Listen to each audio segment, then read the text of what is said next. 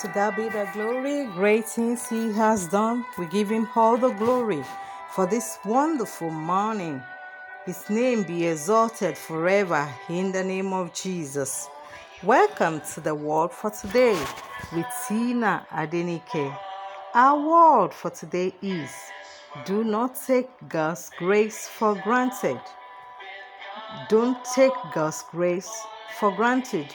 We'll be reading from the book of Judges, chapter 17, verses 1 to 17. But because of our time, I'll just pick it one after the other. I'm reading Judges chapter 16, verse 1 and 2.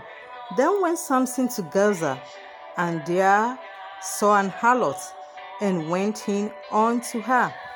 And it was told the Gazites, saying, Samson is come hither.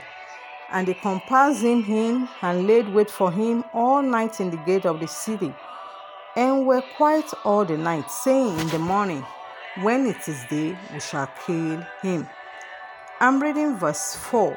And it came to pass afterward that he loved a woman in the valley of Sorek, whose name was Delilah. I'm reading verse 6. And Delilah said to Samson, Tell me, I pray thee, wherein thy great strength lieth, and wherewith thou mayest be bound to afflict thee. Reading verse 15. And she said unto him, How canst thou say, I love thee, when thy heart is not with me? Thou hast mocked me these three times, and hast not told me wherein thy great strength lied. Verse 17. Then he told her all his acts and said unto her, There has not come a razor upon my head, for I have been a Nazarite unto God from my mother's womb. If I be shaven, then my strength will go from me, and I shall become weak and be like any other man.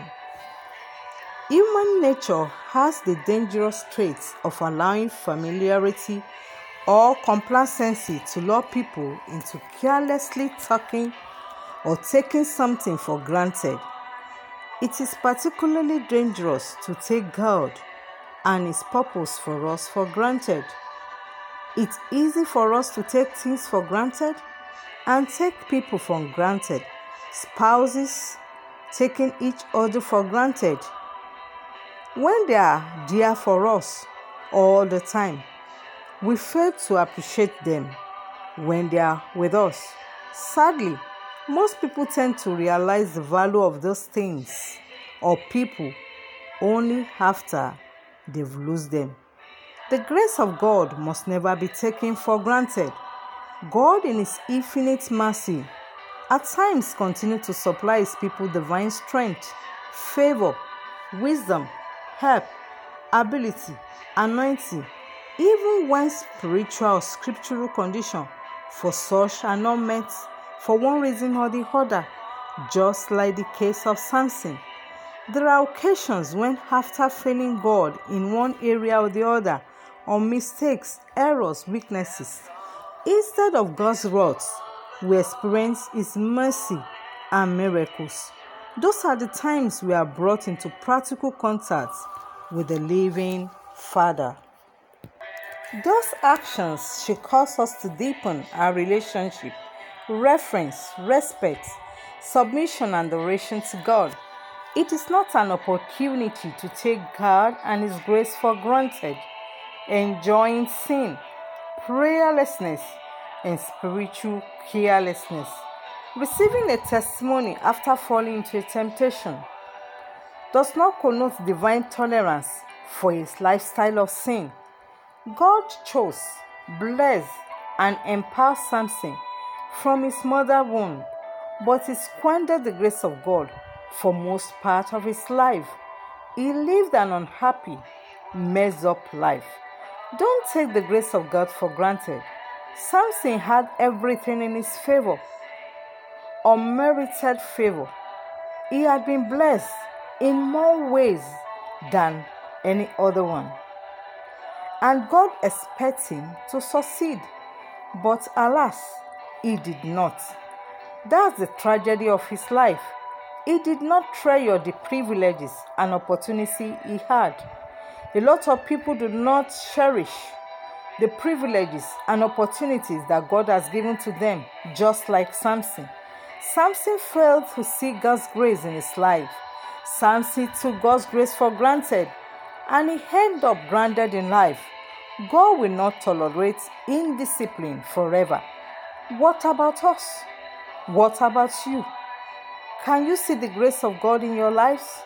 Can we pause this morning, reflect, and think about the goodness of God in our life?